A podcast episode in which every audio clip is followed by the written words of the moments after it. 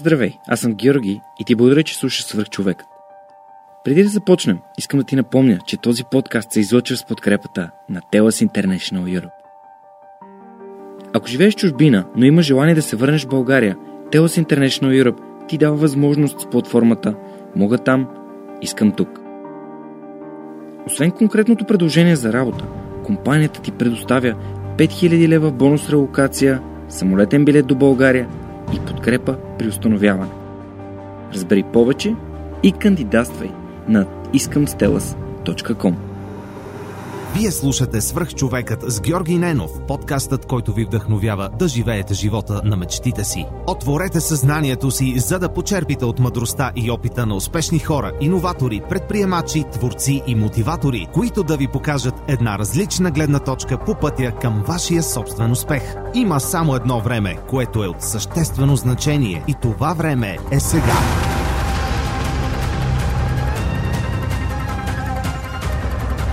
Здравейте, вие слушате Свърх човека с Георги Ненов. Днес имам удоволствието да ви представя доктор Девид Райбак. Първо искам да се извиня за моя глас, който в момента не е в много добро състояние, но въпреки това вярвам, че епизодът ще бъде доста интересен и предварително се извинявам за хората, които не знаят английски, тъй като той ще бъде на английски, а защото моят гост е американец и съответно това е единствения начин, който можем да предадем това съдържание тук у нас. Hi, David. Thank Hi. you very much for um, accepting my invitation and joining me as the second English speaking guest on the Superhuman podcast. My pleasure. So, uh, just a brief information about yourself. You're a clinical psychologist. You are in the field of, you work in the field of emotional intelligence, and you were here uh, in, invited by um, uh, Mikhail from Mini Machines and also the American America for Bulgaria Foundation. Right. Right. Awesome. Uh, and you were here in Leanplum doing a speech. So I unfortunately I couldn't uh, couldn't participate, but I've heard that it was a great success. Everyone was very happy. So can you please tell me a bit more about yourself and about your story? How did you end up in psychology? How did you choose the emotional intelligence? And later on we'll go into why is emotional intelligence so important. Well, I started. I ended up in psychology because I was not sure what to do for my career when I was graduating the bachelor's level. So I thought I'll take one year of psychology, and that year give myself career counseling. And uh, at the end of the year, I'll choose medicine or dentistry or some profession. But after I took that one year of psychology, I found it so interesting that I thought, okay, this is what I want to do. I want to help people directly, not through medicine, through their body or through their teeth, but directly through their persons and minds. And so I decided to stay and get my doctorate in psychology. And then when I was uh, working uh, in psychology, I met Dr. Carl Rogers, who is the founder of what we now call active listening, the way to really listen deeply with empathy. He modified the medical model of uh, therapy from doctor patient to counselor client. So he equalized or um, modified or revolutionized uh, the therapy approach from the medical model to a more personal model. He wrote a book called uh, Person Centered Therapy or Client Centered Therapy. And he began to make his uh, work more popular, more better known. And then he wrote a book called uh, On Becoming a Person, applying his approach to everything to development, education, um, politics, and eventually, I, after having met him, uh, wanted to see if we could be applied to business. So I wrote the book Putting Emotional Intelligence to Work because as I was writing about his approach using empathy in business and using good communication in business, the book on uh, on emotional uh, development in business that came about, emotional intelligence, and uh, I realized that that's a good model for what I was writing about. So I talked, I titled it and structured it around emotional intelligence, and that's how I got involved in emotional intelligence. Yeah, I think uh, it will be interesting for our listeners to hear the story about you meeting uh, Dr. Rogers for the first time. Uh, when we were doing our short interview uh, in the office of Leanplum, you were just sharing that uh, in the university that you're working, you had an idea to invite someone that's very popular as Carl Rogers at that time. Right. So, uh, can you just give us a bit of a background and then tell me what did you learn from actually? Well, the uh. I knew I had met him when he came to give a guest, uh, lecture at one of my classes when I was at in college. So um, I, when I was, when I got my first job as a professor, I said, "Let's invite Carl Rogers as a keynote speaker." And uh, everybody said, "Oh, he will never come here. He's a big shot, and we're a small college." So I asked him anyway, and he said, "I don't do travel anymore because I'm older now." So I have to say no, but tell me about your department. And I said, we're very research oriented, cutting edge philosophy, and we do this and that. And he said, oh, maybe I have something to learn. So I will come, I'll accept your offer after all. So he came to the college, and uh, I was his host, he was my guest. And so we got to know one another. And uh, I got to find out what uh, his approach was all about in our personal contact. I would tell him about my issues, my concerns, and uh, he was able to tell me about myself, so I I understood how to communicate better with other people. So he taught me that just in interacting with him. It was the interaction was therapy itself. Right.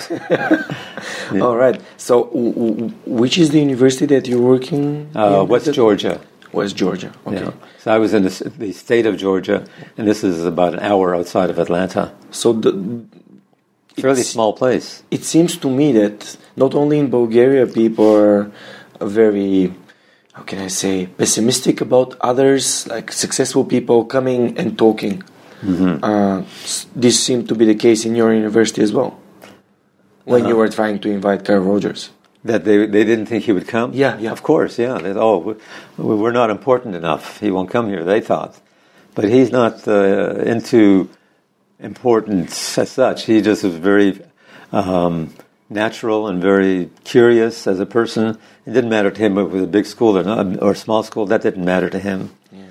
Th- These limiting beliefs are everywhere, it seems. People do not trust that they're important enough for someone or interesting right, enough. Right. And Yeah. uh, one of my favorite saying from uh, uh, I don't remember if it was Covey or if, if it was Dale Carnegie. Um, it was be interested, not interesting. right. Be interested rather than interesting. Be Yeah. interesting. Be No, interested rather than Be interesting. interested. Right. Right. so be right. interested in others, Right, uh, not be like the clown at everyone. Right. Right.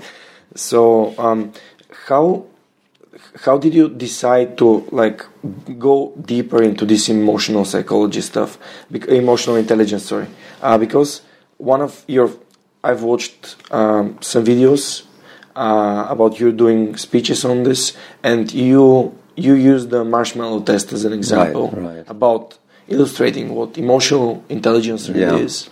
So the marshmallow test involves uh, this uh, psychologist, Walter Mischel at Stanford University, and he had children come in and sit in a room, and he told them if you can avoid eating this marshmallow for a few minutes while the adult goes out of the room, you earn a second marshmallow. So different. There are two groups of children. Some children picked up that marshmallow, they couldn't resist it, and they smelled it, and they ate it, and it was gone. But some other children were determined to earn the reward, and they had different strategies. And either they uh, sat on their hands, they wouldn't pick up the marshmallow, or they sang songs to themselves, or they pretended to sleep so they wouldn't be tempted, and they were able to withstand the temptation. And then when they studied these students later on, they found there's a difference between the two groups. That those who ate the marshmallow, they got into fights with their friends, they did poorly at school, they weren't good at projects. But those who were able to not eat the marshmallow, who could withstand the temptation, uh, they had uh, they were good socially. They had made good friends.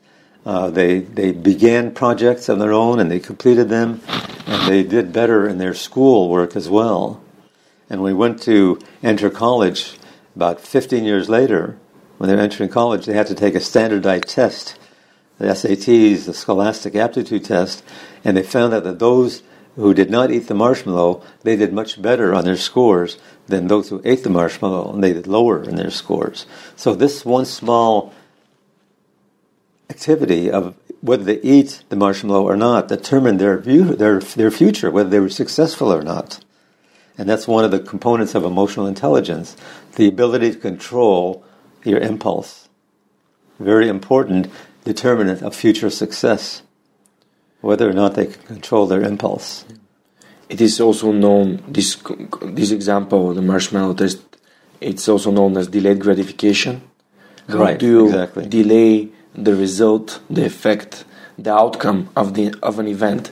Actually, my podcast is also a delayed gratification event because I started as a okay, I, I just want to create content. I want it to be interesting for others, Right. So it gives them value, and at some point, reward will come. I'm I'm not rushing into it. I I, won't go to look for it. I see. And it actually really happened. I see. Just before I started the podcast, I start with uh, uh, with actually uh, telling that this podcast is sponsored by a company which is uh, supporting such such things, such Uh-huh. uh stories uh, unveil and people Mm-hmm. sharing their own superhuman perspective. Mm-hmm. So, but this I've never done this before. I've always been okay. I want to do very good in my work. I do a couple of weeks, couple of months. I'm just giving my all, and I'm like, "Where's my reward?" Right. And people are like, "What do you mean?" so I'm. It, it, this also happens in the social interactions with the, with the, in the couples, like the love life, Uh-huh, and also it happens with your friends. You do something for someone, Right. you you give them a favor. You're like, "What's in it for me?" Right. It's not about what's in it for you. Yeah. Givers gain. Like, I like this saying, "Givers gain," but not not at all- at all costs. So it's like investing in a bank. You Yeah. invest your goodwill, your your your uh, happy, helping them in some way, and then you have the bank account later on. You can take out from the bank. Yeah, but this is not a. It's not an interaction. It's not a financial. Tra- it's not a transaction. It's not a. Right. It's more of a, a belief in trust in the future. It is Yeah. an interesting story. I, I've I've always helped people. Never realized how will this come back to me. I see. But when I had the most, um, I had the need, someone helping me. It was not the people that I helped that helped me. Uh-huh. Others people helped me, I see. and I see. kept doing this. So some sometime if someone helps you, at some point they will need help, and someone else will help them.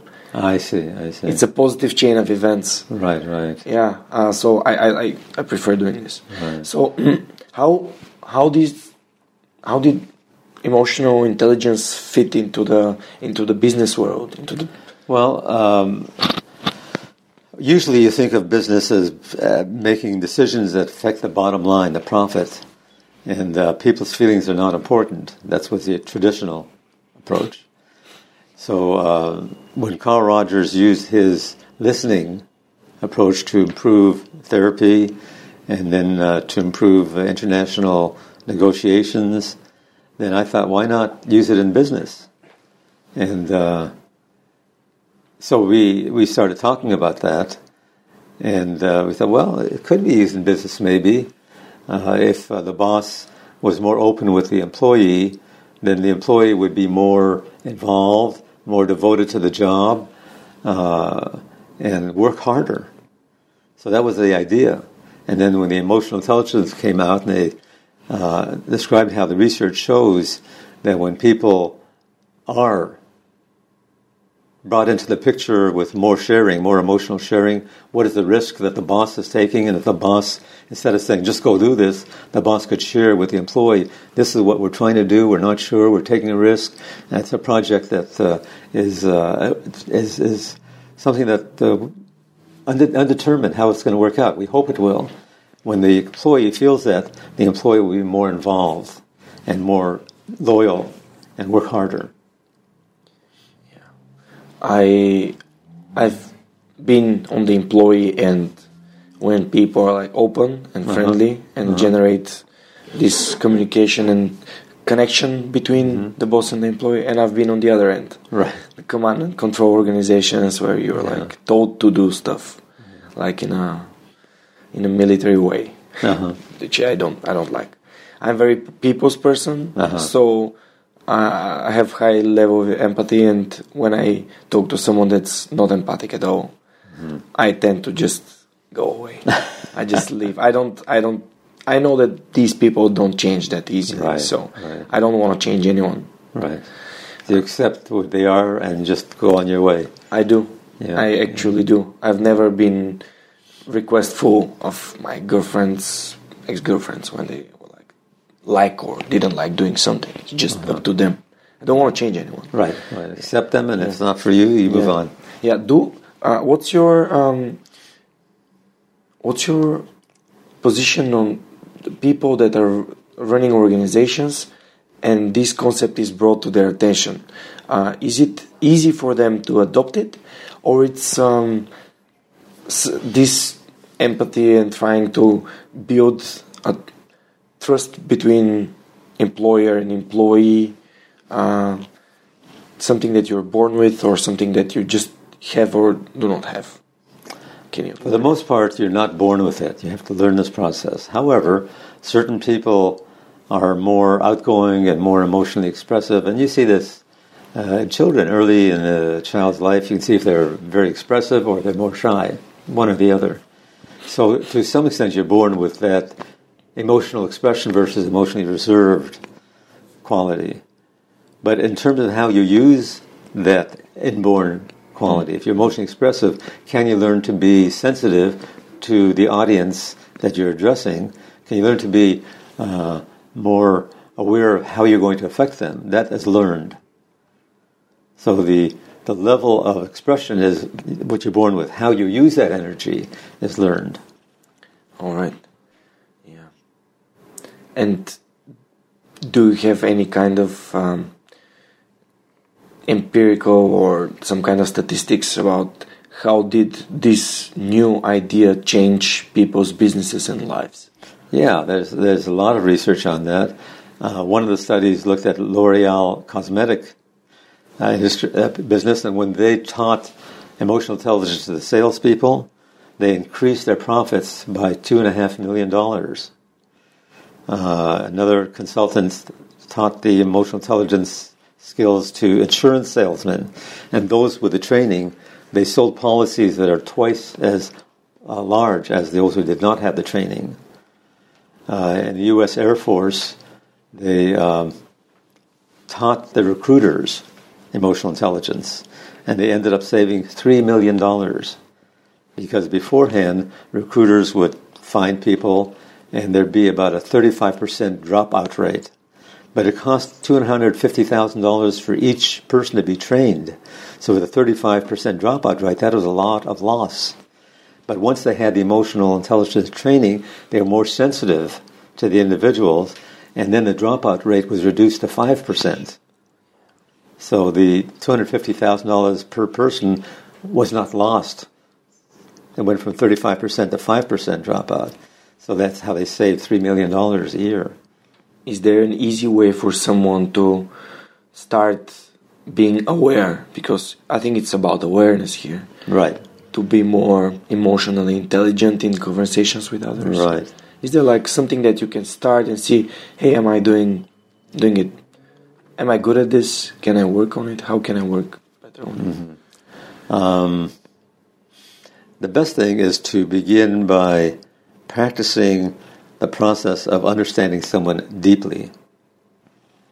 And by that I mean to really, Rogers talked about unconditional positive regard, which is to accept a person as they are, and if you decide to listen, to listen without any judgment. So it's like watching a sunset.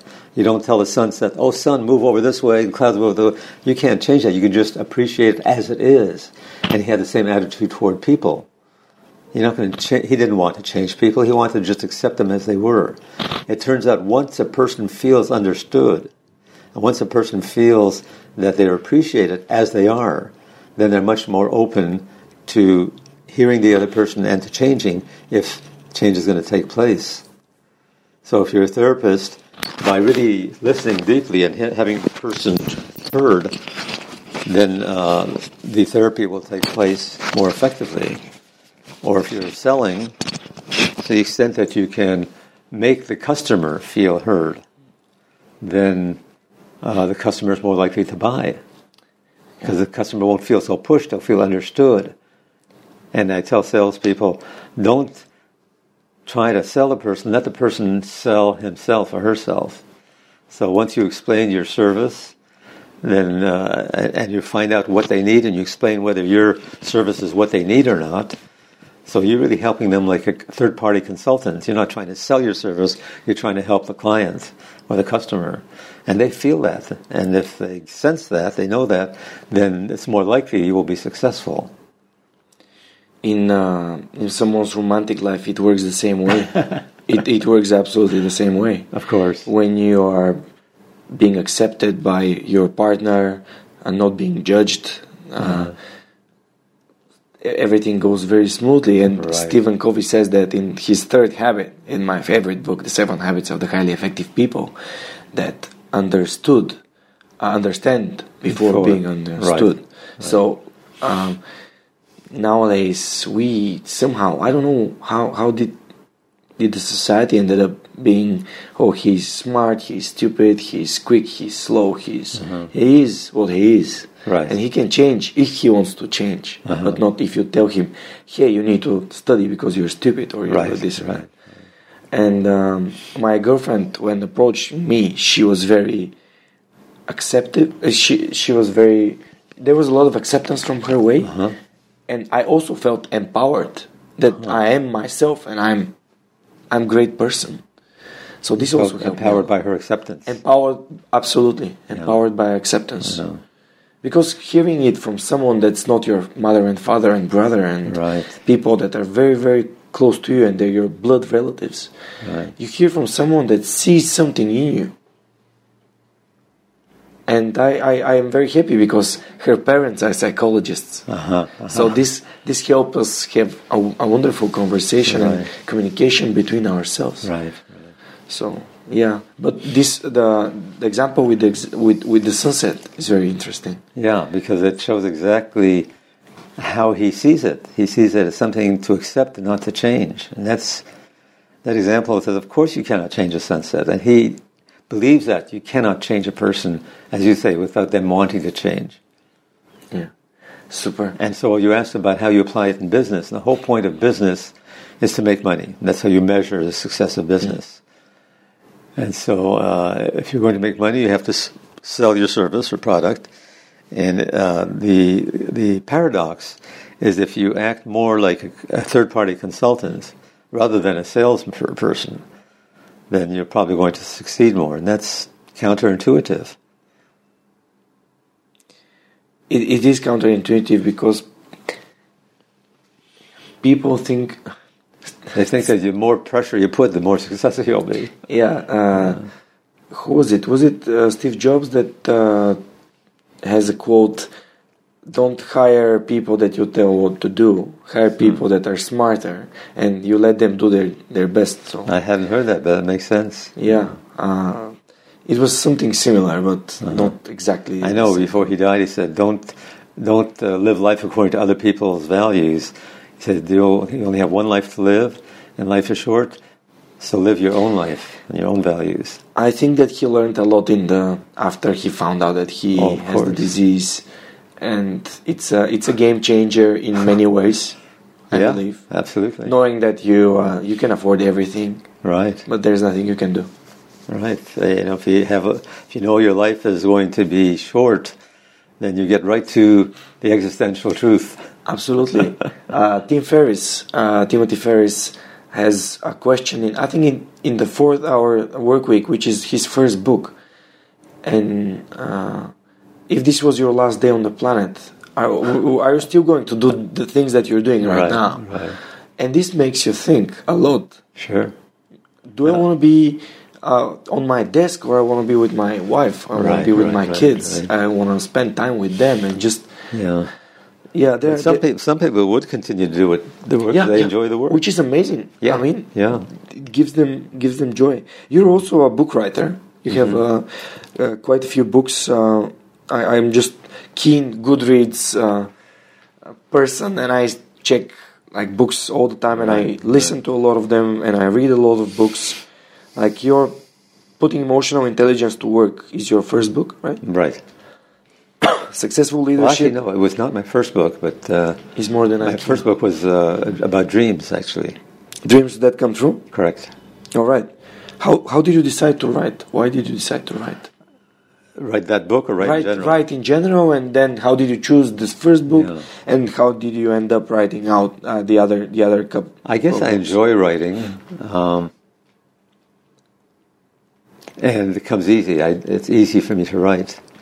So, uh, and I always think in terms of ideas to write about. That's how I think.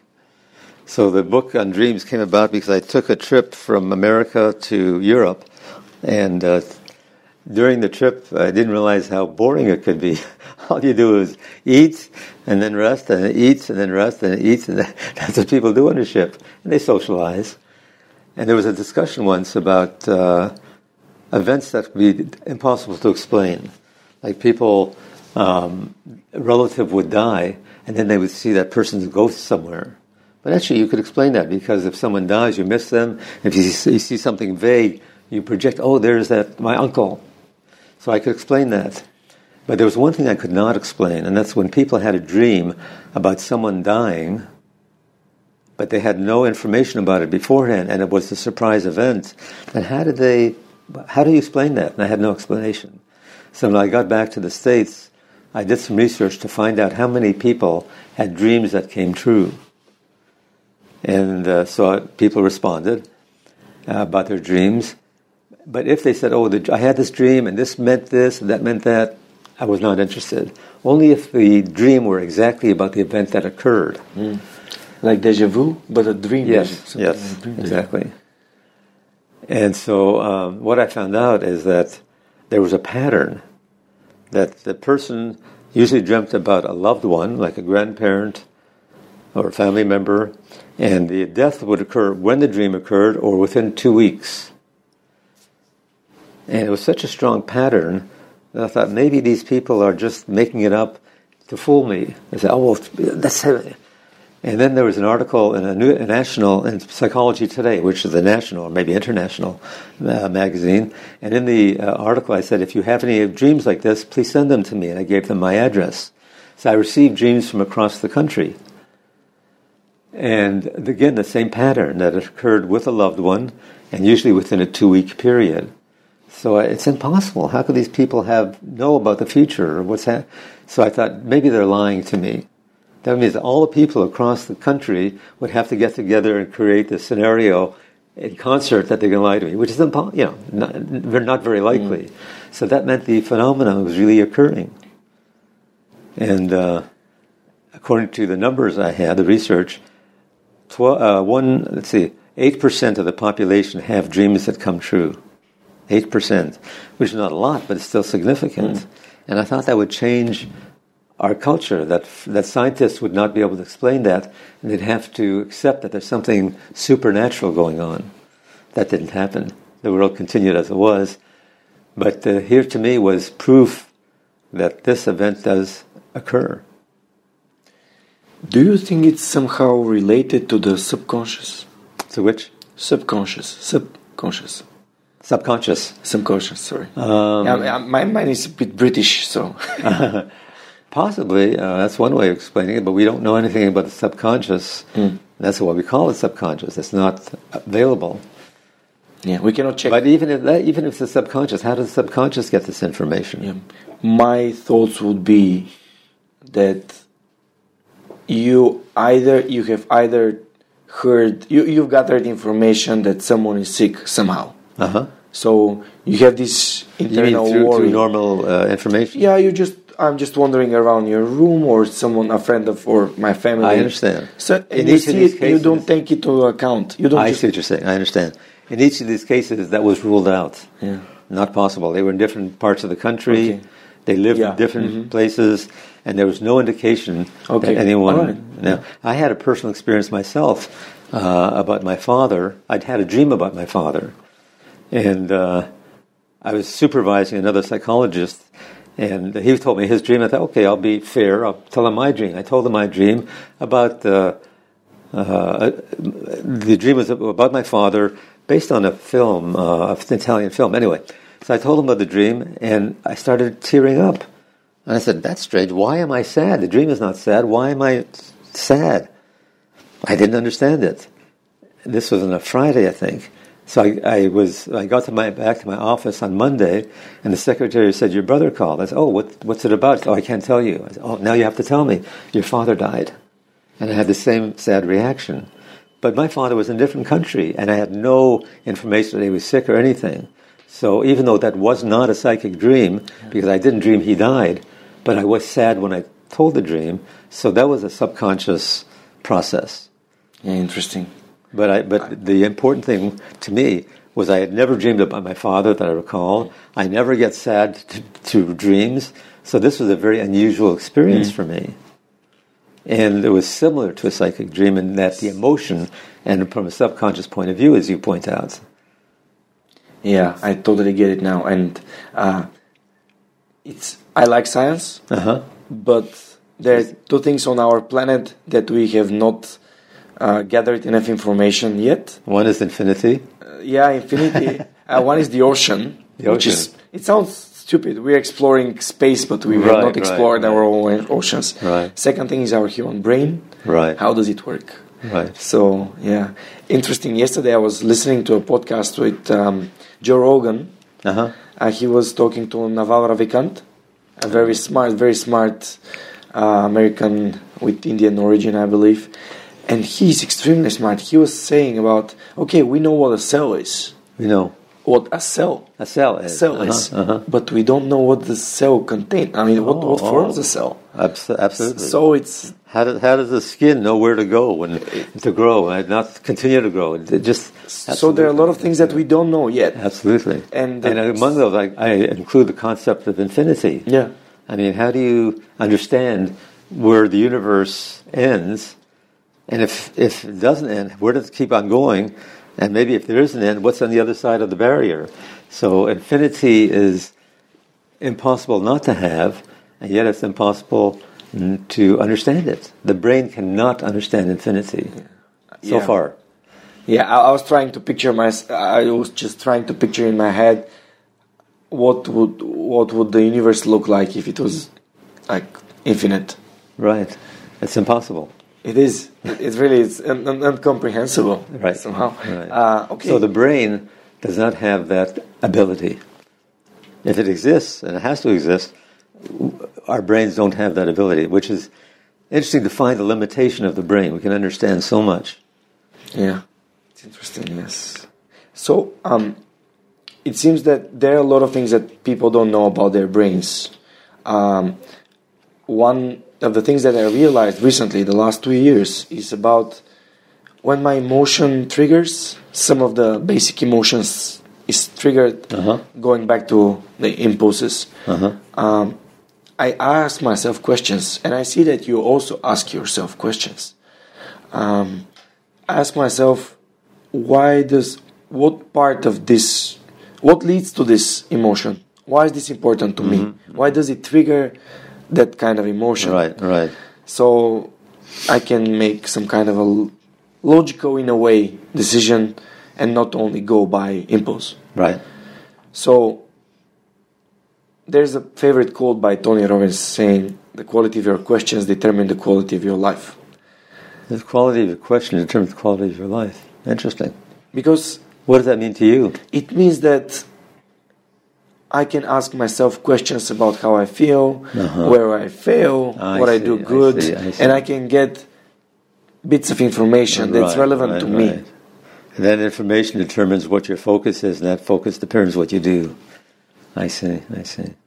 And I'm trying to tell people that pod- the podcast is not giving them answers; Right, it's just giving them stories and also perspectives. right, right, So it doesn't mean that you need to agree right. with what people are saying, Mm-hmm. but it it means that you can just consider that it, this might be might be something that's true, Yeah. real. Well, truth is, I wrote in a, a, an article when I was much younger. Truth is a consensus of valued peers. Truth is a consensus of valued peers. It is. And yeah. then if you think, if you think of, oh, there, there's no, is there an exception to that? Let me ask you. You're an intelligent guy. Is there an exception to that? uh, exception to that.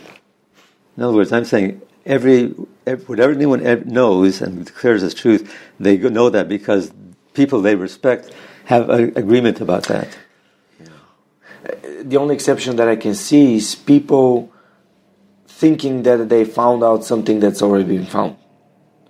For example, uh, let's say that you're a very smart guy and you hit your finger with a with a hammer and it goes blue. Right. You're like, okay, I, I found this out, and you don't want to hear that anyone else found it before you, Uh-huh. or, or this like very limiting thing that you're always right. This this is the only exception. I'm right. Uh-huh. So this kind of Oh, from from self uh, uh, affirmed experience. yes, right? self-affirmed Without- without, experience. Yes, Uh, the input of others. But we live in a society. I see what you're saying. So if someone's in a jail cell by themselves, they'll experience something. Yeah, that's a good point. Very good. Very good. You get you get points from me. That's good. I, I like this about the American system because people are not judged if the uh, the answer is correct or not. If it's right, correct or right. It's about how they think and can they just say, like, make it clear why do they think like this. Right. right. So this is some interesting that I've had on a podcast. I had a guest that was uh, studying in the U.S. as a kid, and he said people there are not judged on like this is the only the one the one and only correct answer. It's about how they think Uh-huh. and do they consider other ways of explaining stuff. Why not? That they're different ways of explaining. Yeah, things. because in Bulgaria it's like uh, there's only one correct answer, Right. and people are therefore being given bad marks in school. But most of the people with bad marks in school end up pretty high in, in life. So in other words, there's something about the educational system which Yeah. fosters uniformity, and I guess left over from the communist years where things Absolutely. have to look be a certain way, and that continues to affect institutions if there's no change made. And the educational institution, which the teachers are the same teachers that were here, that are here now, that were here then, Yeah, they still have the communist style, which is this is the right answer and no exceptions. Yeah. And now that things are changing, yeah, okay, that's helpful. I see why because you said I'm giving you points for that. Right, right. because I, I was I found out about something that might be outside the the quote that you said. Right. The- but I, I realized that I am very big fan of uh, of this saying that I know that I know nothing. uh, it's a paradox of uh, Socrates paradox. What kind of paradox? Socrates, Socrates. Uh-huh. yeah, he knows that he knows nothing. Right, right, right. And uh, when you end up in a conversation with a guy that you consider intelligent Uh-huh. and he wants to be right, you realize that your conception of this person is probably wrong. Or Well- with his limiting belief, you cannot you cannot argue with him. He doesn't want to argue with you. He just want to win. You might be interested in this. That recently, during this week, uh, I've come up with the concept of the ego a lot. I've thought about it in the past, but I never talked about it in front of a group. And for some certain reason, it came up at the beginning of the week, and I kept bringing it up because I got an interesting reaction. I try to explain. You know, people say, "Why are people uh, rigid about their choices? Why are they stubborn and not changing? And uh, I explain that the, we have the ego, and when you listen to someone in a Rogerian way, you have to take your ego and temporarily put it aside. Otherwise, you have your own values that interfere. So if you take your ego and put it aside, then you're free to enter into the other person without any judgment. And uh, so you can do that, and you really try to be the other person, not just see what they're like, but actually be that person by entering the person's brain and say, okay, I'm George, and how do I think? I'm listening to you and say, well, how does George? I say, okay, now, now I'm, I'm not David, I'm George, and I hear George saying this, and I, I want to be even more expl- explanatory of George, even better than George can. You follow me? And then when I'm finished, I can put my David ego back on. But now I have the additional information of George. So I've been, I've been using that concept and trying to explain what ego is as well as I can.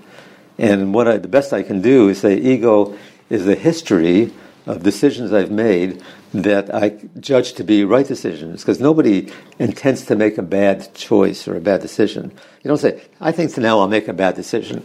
It's not human nature. Human nature is I've got to make the right choice to survive and do well.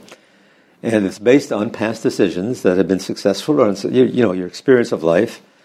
And so there's a narrow uh, path that is determined by your ego over past experience like we're talking about the communists. The communist way had a certain style, and you made the right decisions to appease the communist power, and you continue that way. Even when they're gone, that's your experience, that's your ego. So, how can you? It's very difficult to change your ego or your past experience because mm. that's all you have. You don't have someone else's experience. And now, as I'm talking, I'm realizing that the only way to change, or one of the ways to change, is to let go of that consciously and become, I become George. And now I can really change my perspective according to who I'm with now, directly experiencing you without reserve, without any having to deal with my values. And then I, after that, and I really understand and I make sure I, I, I am you, not only hear you, but I am you, then I say, okay, I got it. We're finished. Now I go back and put on my own ego. Mm-hmm. Now we're again two separate people. But I have visited you, and now I know you better, and now we can we have better rapport, and we can work together better. So that's how you apply it to business. Going back to your original question. Yeah. How do you connect with the other person to make business work efficiently? Yeah. Yeah. I, I always say that if you want to do something to someone, you need to like change yourself 1st uh-huh. be able to do it. Uh-huh. And when when you were uh, giving me this concept, I I mentally went back to my NLP practice uh, a training course, uh-huh. and there was something called uh, three ways expl- something like three way explanation. It's uh-huh. like you have your own perspective. You go in someone else's shoes. Right. So I was doing an exercise. Right. I was myself uh-huh. and I was my father. Uh-huh. And I also had to go on the side to have this emotionless and very rational uh, perspective of both perspectives, uh-huh. which also adds both your up. parents or both you no, and the, both of you me and the parent. And my, so imagine that Ellie is here with us. Right. So I'm talking to you about something that I'm keen on. Right. It triggers you emotionally, and but she's she's not in the conversation, right. so she's com- completely logical and emotionless, not biased by my ego, see, not I by see. yours. Right. So what I do is I put myself in your position and say, why do David think like this? Like what what makes him in the position of my father? I quickly realized sitting in his chair. Uh-huh. You need to do it physically. Right. Sitting in the chair of my father and behaving like my father, mm-hmm. I realized that he's talking to his son who wants to be his father. Uh huh. Do you get it? I, no, I don't get it. My... You're, you're the son and you want to be the father. You're now taking care yes, of him. I'm, I want to take I care see, of him. I see, I see. And my father, this is like hierarchical problem. Right, right, right. Because right. he has raised me Right. And and I want to take care of him. Right. And this realization was very quick. I just sat there and I started crying. I, see, I just realized I it so quickly. I see. I see. Uh, but then Ellie, looking it on the side as a third person, she'll uh-huh. be like, "Okay, what David is saying is is logical. What Georgi is saying is logical. Maybe they're just using different words. I they see. don't they don't match each other's um, words, so they feel that they don't understand each other. I see. So this was very helpful. Huh. But it, it also adds up to your putting yourself in someone someone else's shoes is extremely right. helpful. Right. It gives you context. You just say, okay, I don't know what what David went through today. Why is he sour? Why is he right. happy? So here, here's here's the concept that I think is worth mentioning, even though mm. it's not directly mm. related, and that's uh, people's experience of God. That God understands them thoroughly and completely. And therefore, God loves them. And if people are religious and can experience that, then they they uh, they're confirm it's confirming their being, their belief system, their being. And it helps them feel good about, they feel validated and they feel better about their lives because they keep checking back to this God and uh, feel understood. You know, in other words, if the process happens without another person, but just the self mm-hmm. projecting that acceptance, I which makes religion very powerful for those who believe it. Yeah. It's self reinforcing on a daily basis. The more religious they are, the deeper the commitment. it is. I believe. Therefore, I believe that God lives in everyone. Right. Like but on the negative side, when you get to fundamentalists like the ISIS group, Mm-hmm. they believe so strongly in God that they're willing to give up their lives Yeah. for their for the benefit of the Yes. religion, and therefore killing others Yeah. is justified. Yes. yeah, it is. Uh, this affirmation is uh, very, It could go in the wrong direction. It can go, yeah. yeah. It uh, for me, everyone needs to to have a belief in something. right. Uh, so everyone chooses what he believes in. Now, why is that? That they have to have a belief in something to confirm, to get a validation of their their choices. Yeah. So it's built into the religious belief, it's self-reinforcing. It's strong. It makes them feel better. Mm-hmm.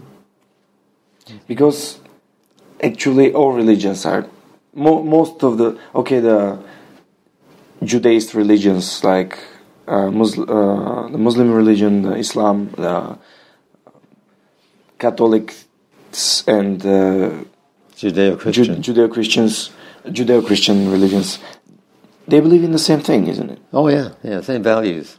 Same values, same thing. It just has different names. Right. Right. So this, when I was uh, probably 16 year old, I was thinking, okay, if so, there should be something that people want to believe in because you cannot get out, you cannot become civilized unless you believe in something. You need to, like everyone has formed gods, even from old old age. They've. Uh, storms were gods, sun was a god, Right, the moon right, is a right, goddess, right. the rain, the, everything in order to understand nature, to understand nature. it, yeah, but they yeah. actually wanted uh, to think that there's something that knows everything. right. And actually, what like God help me basically means George, help yourself. Ah, I see. I see. And believing in yourself. This is, of course, my understanding, which is quite like hard to under, to, to explain in English, especially with a psychologist Mm-hmm. Right, right, with me. right. But I believe that God lives in everyone, Sure, and you're sure. praying to yourself. we just explained that. yeah, Absolutely, Yeah, absolutely yeah, agree yeah. with that. Okay, why why is it important for people to visit therapists and discuss their emotional roller coasters? Because we are formed from early childhood, we have experiences that we did, don't even remember that form us greatly in our lives and prevent us from being happy, prevent us from uh, enjoying stuff that's good and happening to us, or makes us feel and believe that if it rains, it pours which is if you keep looking for bad sti- stuff, bad stuff will happen. Okay, so why do people wh- why do people keep visiting therapists and paying them money? No, why? Yeah, why No, should they do that? Because in Bulgaria, probably because of this also communist times, people people in Eastern Europe used to watch through the window what others are doing. I see. because you know hey where did he get that car from? Where did he get this from? So they were pointing each other out to, to the police to the party. And no one wants the others to think that he's uh, sick in a way. Right. even the people in with disabilities in bulgaria you don't see them outside. Not because they don't exist. It's because they're staying there so like no one knows. Less people know about them During the communist regime or even afterwards? I'm born 1986, so I was just born before the communist uh, regime. Uh, oh, But are you saying this is still true now? it is, yeah, So I'm guessing it's because they are hidden, uh, kept. yeah. They, the they just stay in their homes and don't go out, and Mm-hmm, even the infrastructure is not made for them. Well, let me a- answer your question about why do people go Yeah, to therapy. yeah, yeah. That's an interesting question, and I think there are two reasons. One of them is that we are a herd anim, uh, species that we need to be together. So you never, if you look at history, you never hear of one person living alone. It's always in tribes and together. And so we are we are herd animals. We're not predators. We're prey, and we live together for safety. I mean, we're also predators. Actually, we're the only species that are both. One of the few that are both. Yeah. But we need one another. It's hardwired in us. And so, as we became industrialized, and instead of living in a tribe and we saw each other every day and had contact all the time about our feelings, people would have a bonfire at night, they talk, sing, connection, emotional connection. We don't have that anymore. We have the TV and we have uh, social media now, but we don't have person to person openness as much as we did pre industrial. So, because we have separate houses and apartments, so we don't see each other except when we're working, and even work is structured, we need very much to, uh, to get a sense of connection. And if we can't do it with our friends enough, then we go to a therapist to get that deeper connection and validation. Yeah. That's a great point. I, I did not consider this. While I say that my therapist feels like talking to my father, Uh huh. because I cannot talk like this to my father, Right, Like right, in this right. way. Uh, I now made it. It more all made sense Mm-hmm. because it really is a deeper connection where you feel safe. Right. You feel that you're not being judged, Right. which is like probably two of the most important things. Mm-hmm. Therefore, you build trust, Right. and you can share everything. And as soon as you can say it, someone can help you. And I'm wondering, maybe I'd like your opinion on this, that as we get into the millennial culture with more um, contact uh, on social media, that in, in some ways we have the opportunity to be more open. I, I'm qu- this is a question to you. I don't know. You're younger than I am. Is there an opportunity for more for deeper sharing in social media? Not with everyone, but with some people, where we can uh, take time to be more open.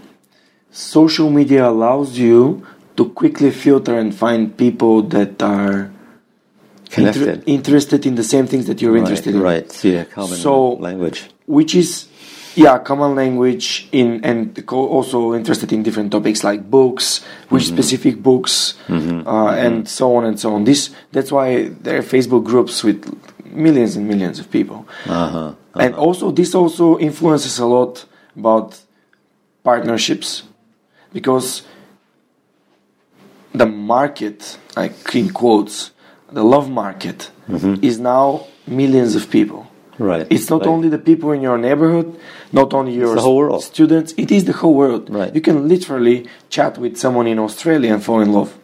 If if you have you create this deeper connection, but first of all you found each other through Right, right. common interest in a way. And then the virtual lives. They are up until the moment that you meet each other and see if, if this is the reality or something that you thought it is a reali- Right, right, reality, which is different thing. Right. We live in our virtual lives where you enter into uh, some kind of game. I don't know what you call it, where Yeah. you have a virtu- uh, Virtual self. virtual Yeah. self, or uh, anima. What do you call it? Anime, Yeah, like Avatar. avatar. Yeah, Avatar. And that like, life is more ex- interesting than this one. This is what Avatar did in the movie. yeah, yeah. he became his avatar. He, he didn't want to go back Which to movie his is that? Avatar, the movie. Uh-huh. it was uh, a guy who was disabled. He couldn't walk. I see. He I see. Living as an avatar on another planet, and he fell in love with a lady there. But he can walk there. Wow. And he was uh, on a on a wheelchair, right, right, right, right. and also, yeah, So to the extent that you have the opportunity to enhance the experience through visual and so on and, and whatever, there is a choice to live an alternate life. There is, and some, but you can also do experience this through drugs, through alcohol, and through video games. Right, right. And also, So there's a there's a new book called Ready Player One.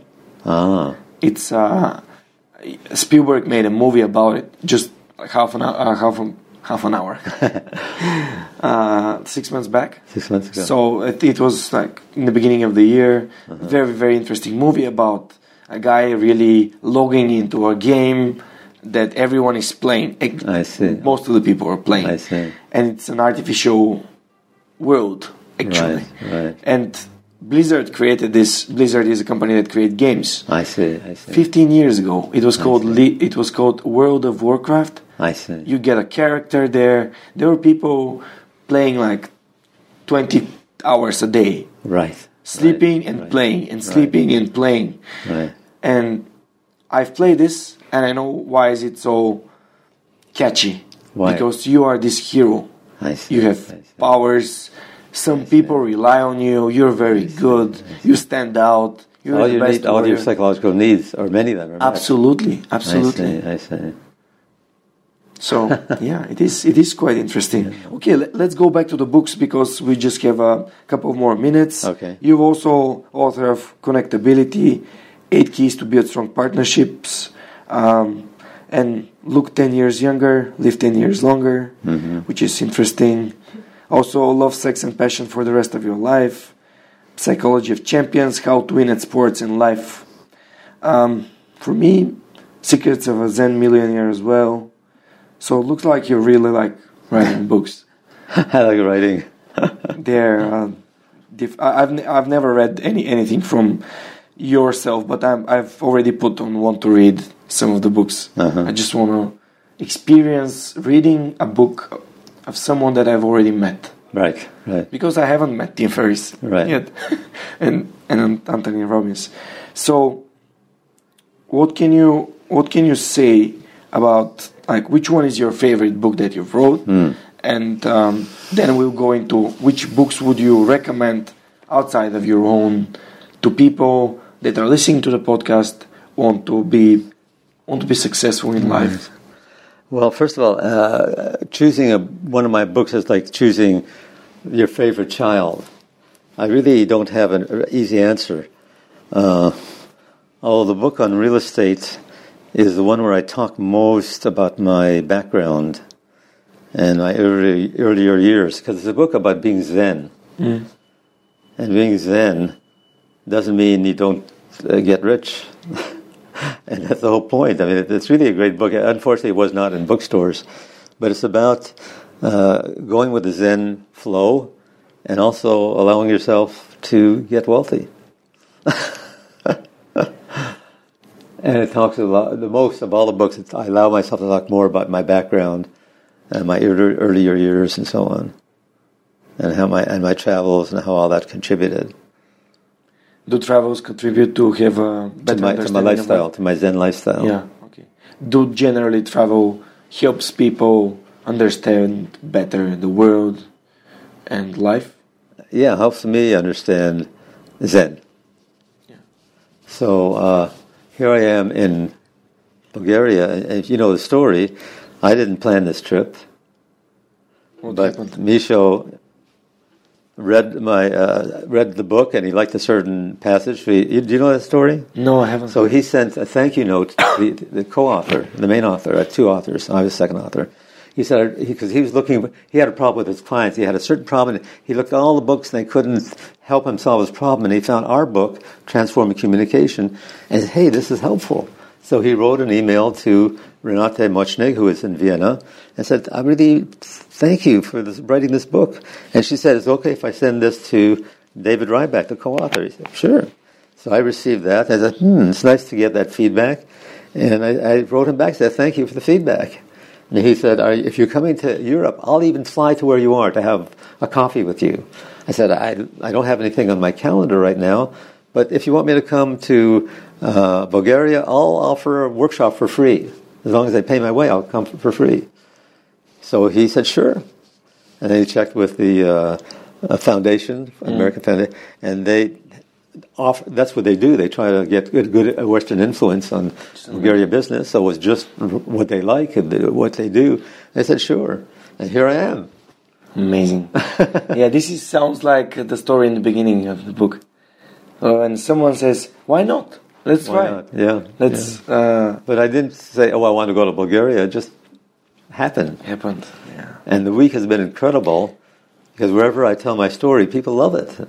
And I've been telling the story for a long time. It's the, the, the timing.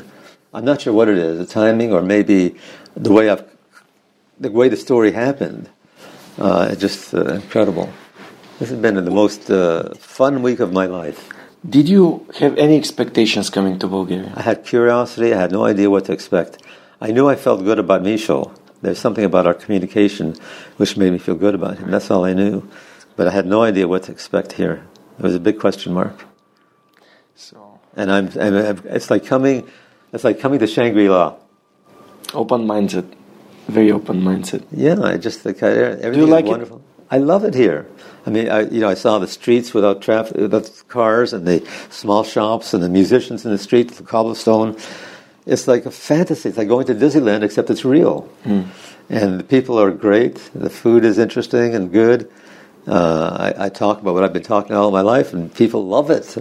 And they, it's just everyone loves it. And oh, wow! One of the reasons that I really wanted to have you on the podcast is that I believe that sharing story of successful people and inspiring others to act can also be can also work when I have uh, visitors like you Uh-huh. and sharing your knowledge and bringing it in Right, right. because you are doing workshops good for how many people 100 200 300 Mm-hmm. Maybe, like the podcast Yeah. Oh, for the like- podcast, yeah. the podcast gets 2600 I listens see, weekly I see. and it, it, it they keep growing Ah, huh. so now we can get to more people and what what you just share it for me It was very very very interesting I extremely I interesting it was like a very interesting slash therapy conversation Right, about right. what do you think about this and what do you think about that and Right, and letting the ideas flow naturally. And I I felt if I had an idea that wasn't totally related to what we're talking about, I knew you would be interested. Yeah. Because I sense that you have a very open mind and a, a curious and open mind. That if it's if it's uh, interesting, you would sense that it's interesting. You would know that. You would enjoy it. uh, So that's what uh, uh, opens me up to you, and I imagine why you're successful because of your open mind, and uh, both in terms of hearing things that are of interest and sharing yourself. I, I- I like to expose myself so people feel that they know me Exactly. and this forms a connection with them. Exactly. And I also do uh, do ask the questions that I think are interesting because if I'm not interested in our conversation, Mm-hmm. This is going to translate into the content. And Right. it won't be very, very interesting for the listeners. This is what I believe. Of course, I might be wrong. no, no, num- numbers prove you right. You're succeeding in I your think so, yeah. So we have two things that we need to do. Yeah. Uh, any recommendations about books? Let's Okay. say about psychology or whatever changed your life for, like. I think the book, uh, uh, Secrets of a Zen Millionaire, my book, Secrets of a Zen Millionaire, not because it's my book, but I think it really, de- and other people who read it love it, the feedback I've gotten. It deals with the, uh, the union, the, the joining of Zen acceptance of life with success in life.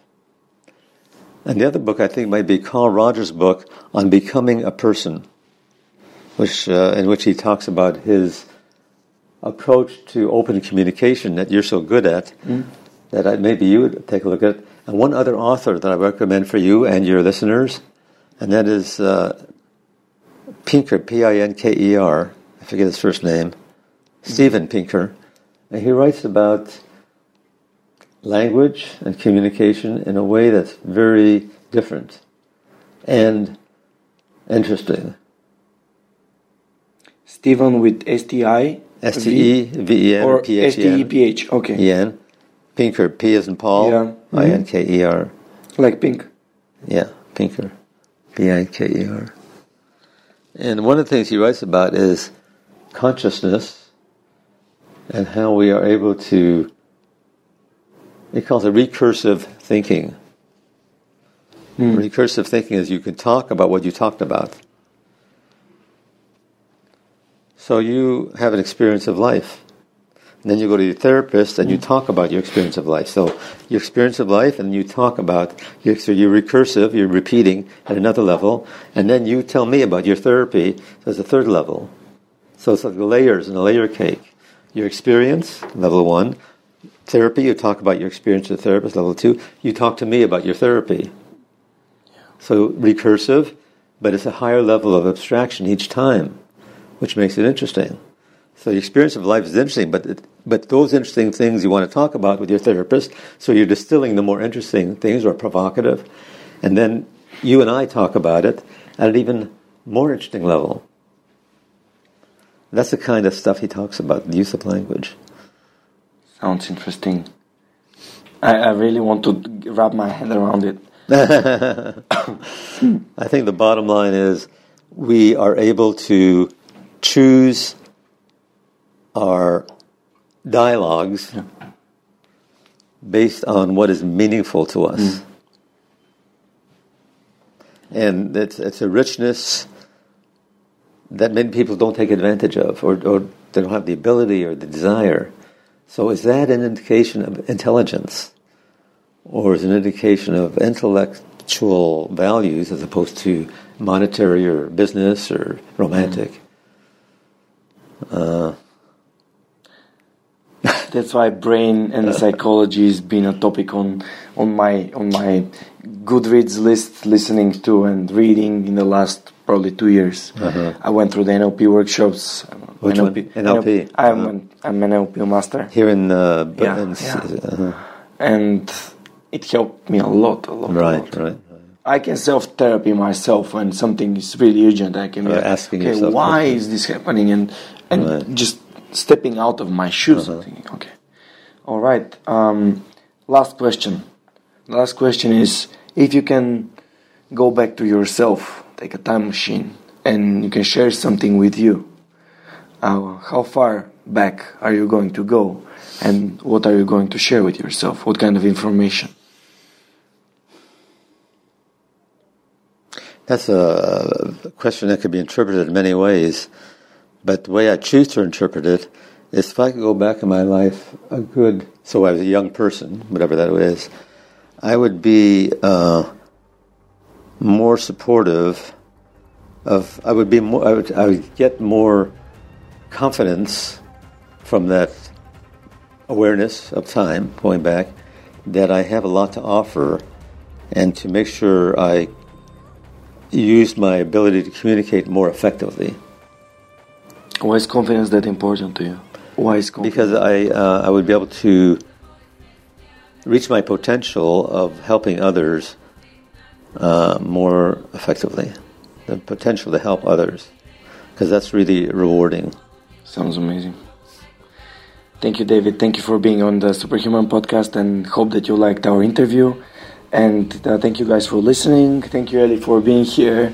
Uh, and uh, unfortunately, not taking part of the conversation, maybe some sometime soon.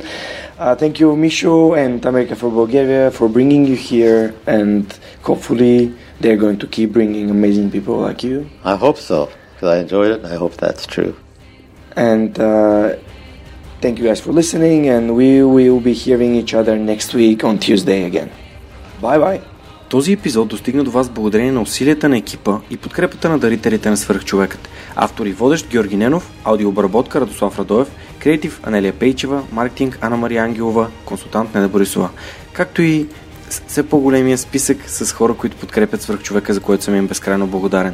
Георги Малчев, Симона Дакова, Павлина Маринова, Ивайло Кенов, Даниел Гочев, Йордан Димитров, Христо Христов, Теодора Георгиева, Ясен Михайлов, Любомир Киров, Ралица Куманова, Анна Андонова, Емин Мола Ахмед, Ивайло Христов, Атанас Деневски, Марин Митев, Николай Василев, Александър Силгиджиян, Емилиан Николов, Нели Димитрова, Енчо Боев, Андрей Грозданов, Димитър Парушев, Джанер Кафеджи, Маргарита Труанска, Йордан Василев, Райко Гарков, Александър Гейне, Живко Тодоров, Борислав Сандев, Галин Стефанов, Деница Димитрова, Атанас Атанасов, Бисер Вълов, Мария Дилова, Християн Стоилков, Даниел Гошев, Яни Джуров, Богомила Трайкова, Асен Цветков, Яна Петрова, Георги Генов, Юлиана Андреева, Мирослав Желещев, Иван Игнатов, Радислав Данев, Катерина Апостолова, Коста Атанасов, Боряна Георгиева, Надежда Гешева, Ивайло Янков, Ивайло Стефанов, Тодор Петков, Константин Спасов, Невена Пеева Тодорова, Силвина Форнаджиева, Борислав Дончев, Павлина Андонова Иванова, Цвети Тотева, Камен Стойков, Радослав Георгиев, Помен Иванов, Лиляна Берон, Христо Бакалов, Кирил Юнаков, Пламенка Матева, Кристиян Михайлов, Ели Спасова, Александър Гиновски, Мирослав Моравски, Николай Маринов, Никола Томов, Георги Орданов, Александър Куманов, Евелина Костадинова, Мирослав Филков, Мартин Ангелов, Даниил Петков, Стани Цветанова, Румен Митев, Нетко Христов, Иван Белчев, Синди Стефанова, Марин Петков и Мартина Георгиева. Хора, благодаря ви. Напомням, че в момента в който станем 100, ще си направим едно огромно парти, за да го отпразнуваме. Всичко най-хубаво за тази седмица и до скоро. Чао!